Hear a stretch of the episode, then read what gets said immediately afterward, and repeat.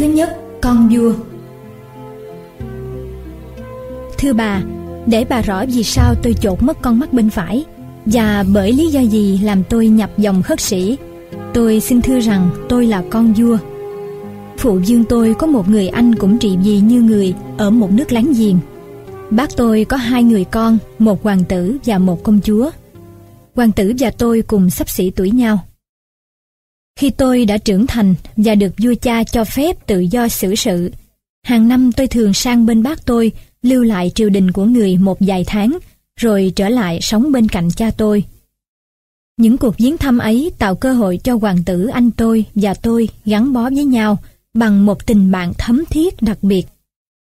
Lần cuối cùng gặp tôi, hoàng tử tiếp tôi với những biểu hiện thân ái nhất chưa từng có. Một hôm để chiêu đãi tôi, anh chuẩn bị cẩn thận khác thường.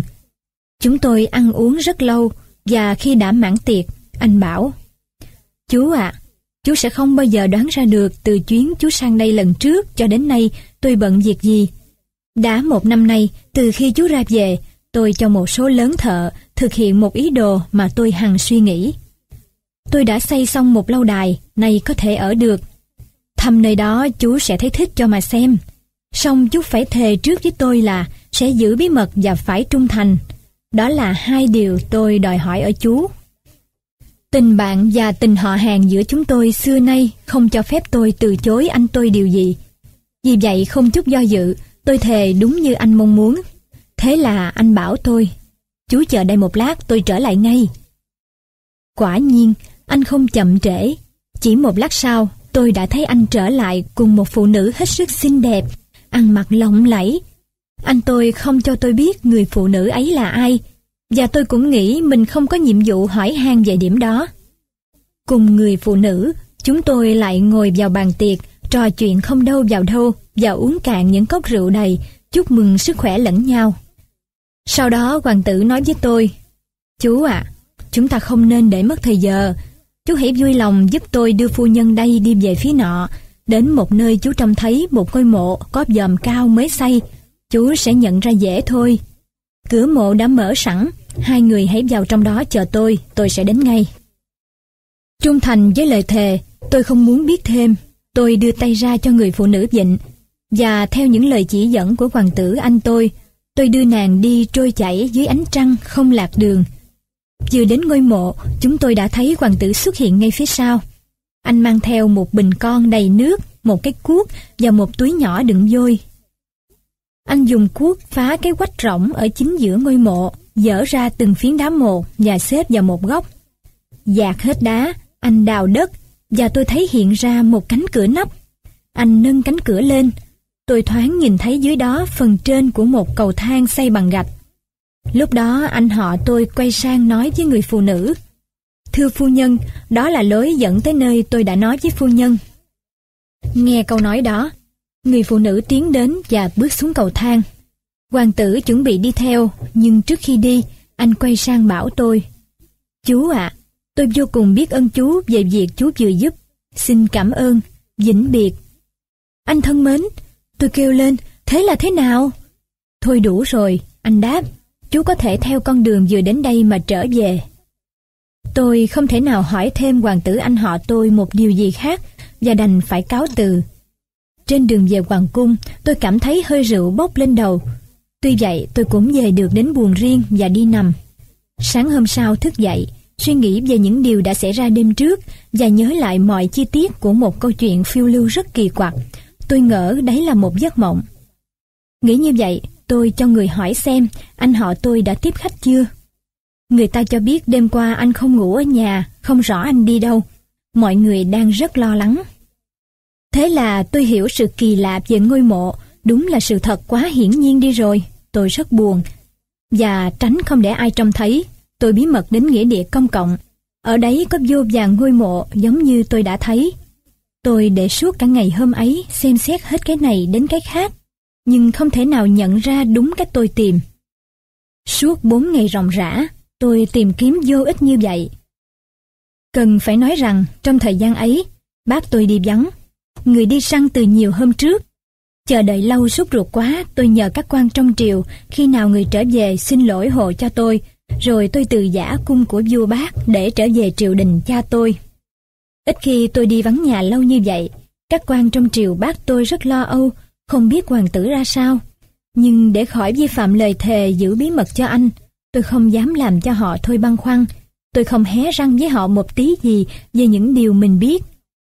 Về đến kinh đô của Phù Dương, nhưng trái với lệ thường, vừa đến cổng hoàng cung, tôi thấy một đội cảnh vệ lớn xúm đến bao giây, ngay khi tôi định bước vào thành.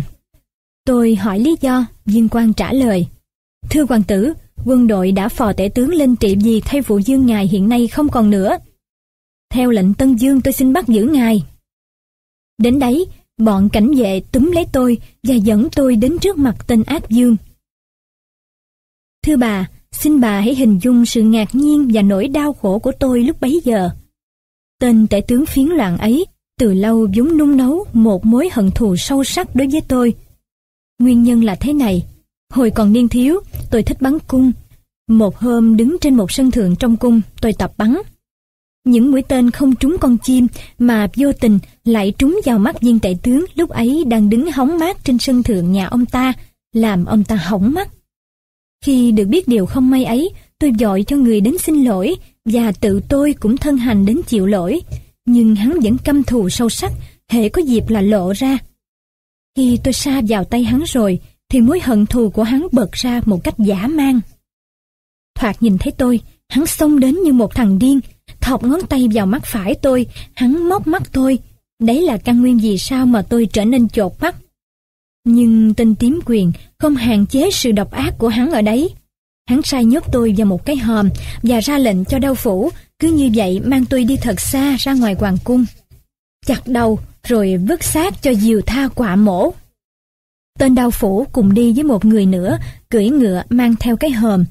Họ dừng lại giữa một cánh đồng để thi hành mệnh lệnh của tên vua tàn bạo. Nhưng tôi gian xin và kêu khóc dữ quá, làm gã động lòng. Hãy đi đi, gã bảo tôi, hãy đi nhanh ra khỏi nước này, và coi chừng chớ có bao giờ quay trở lại. Nếu trở lại, anh không những có thể chết mà còn gây nên cái chết cho tôi.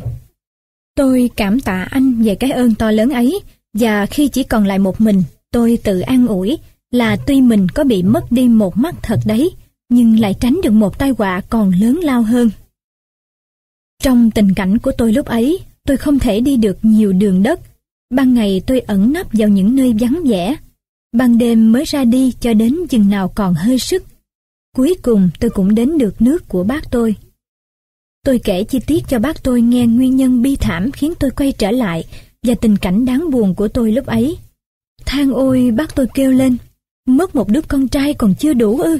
Sao ta lại phải nghe tin một người em thân yêu qua đời và phải trông thấy một đứa cháu trong tình trạng thảm thương thế này?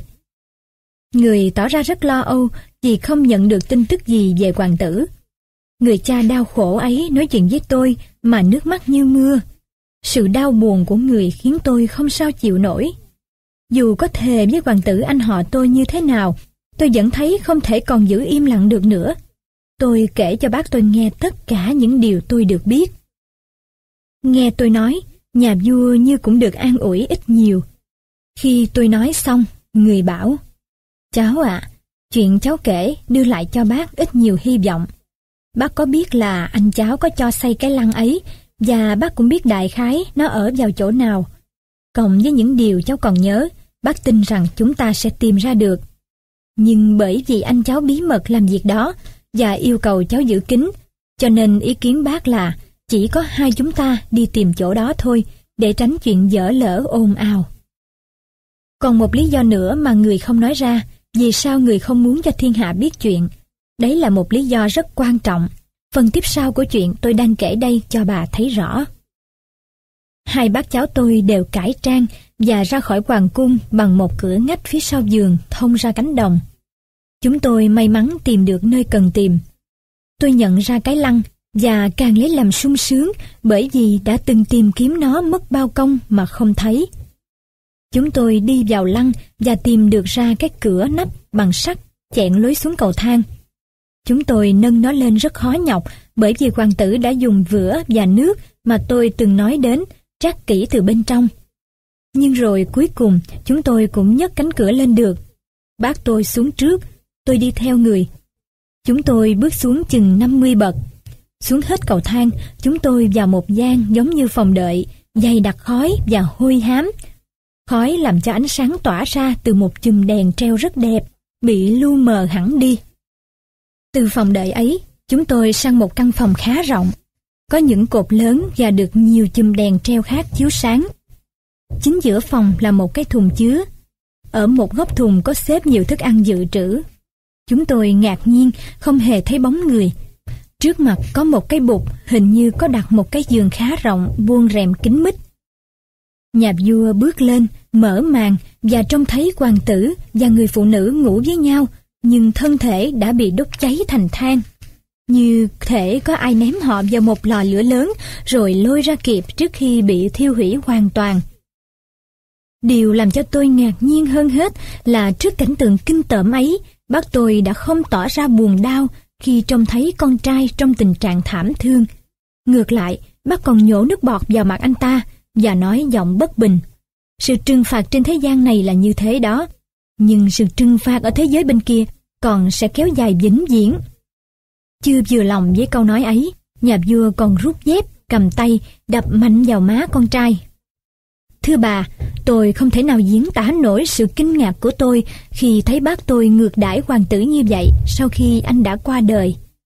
Tâu bệ hạ, tôi nói, cho dù cảnh tang tóc này có gây nên đau đớn đến đâu, cháu cũng cố nén để xin bệ hạ cho biết anh cháu đã phạm tội gì đến nỗi bệ hạ đối xử như vậy đối với thi hài anh. Cháu ơi, bác có thể nói với cháu là con trai bác không xứng đáng được mang tên gọi đó. Nó yêu em gái nó từ tuổi thơ ngay và được em gái nó cũng yêu trở lại.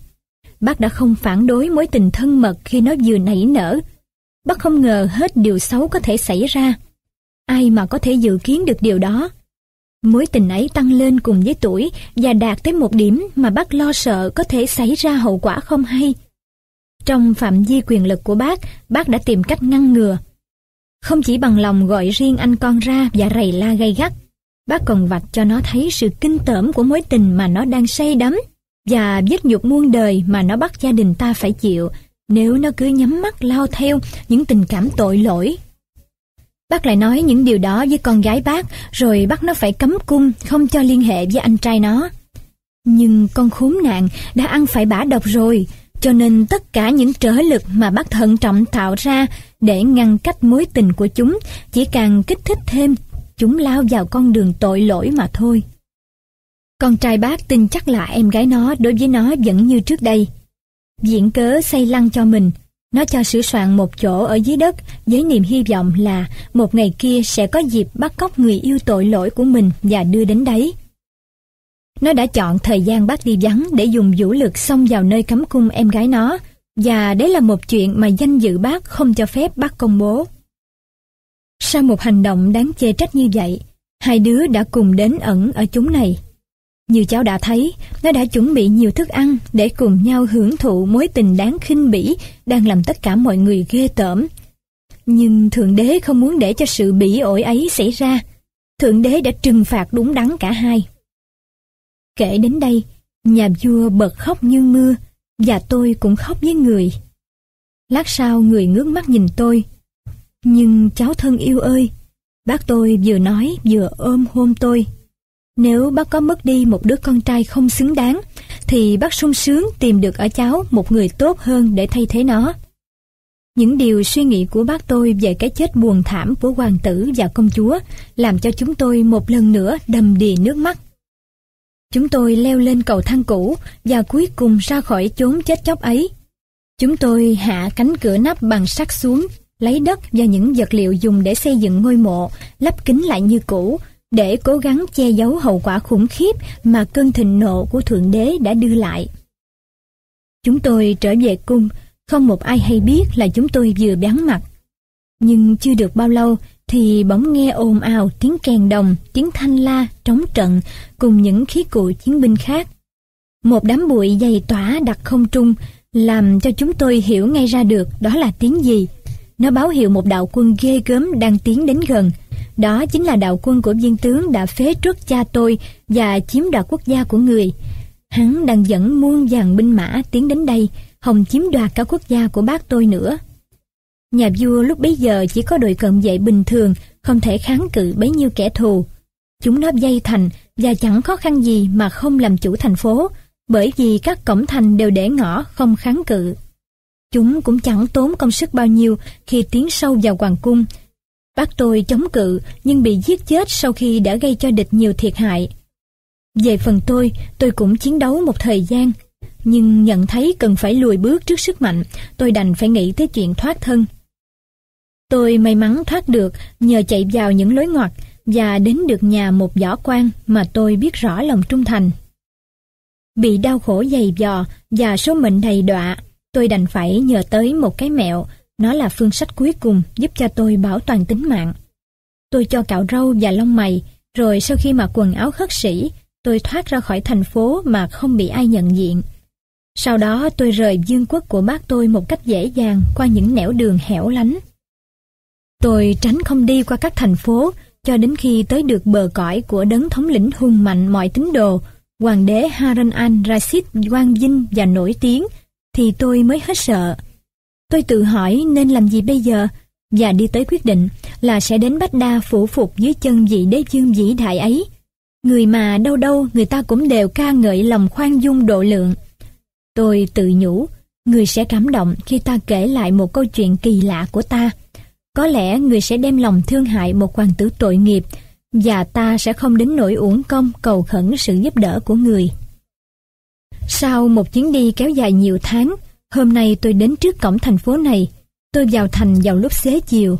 Đang dừng chân chốc lát cho tỉnh trí và để suy nghĩ xem đi về hướng nào, thì chàng khất sĩ bên cạnh tôi đây cũng vừa đến như một khách du. Anh chào tôi, tôi đáp lễ. Trong lúc chúng tôi đang nói thì chàng khất sĩ thứ ba mà các vị thấy kia chợt đến. Anh ta chào chúng tôi và cho biết anh cũng là người xứ khác vừa mới đến Bách Đa. Vì cũng một dòng tu, chúng tôi kết bạn và quyết định sẽ không rời nhau. Lúc ấy đêm đã muộn rồi, chúng tôi không biết trọ ở đâu trong một thành phố chưa quen thuộc và cũng chưa một ai từng đặt chân đến bao giờ. Nhưng số phận may mắn đã đưa chúng tôi đến trước cửa nhà quý bà. Chúng tôi đánh vào gõ cửa và được tiếp đón với biết bao nhân từ và độ lượng mà chúng tôi không biết nói thế nào để cảm ơn. Thưa bà, chàng nói tiếp, đấy là câu chuyện mà bà truyền cho tôi thuật lại.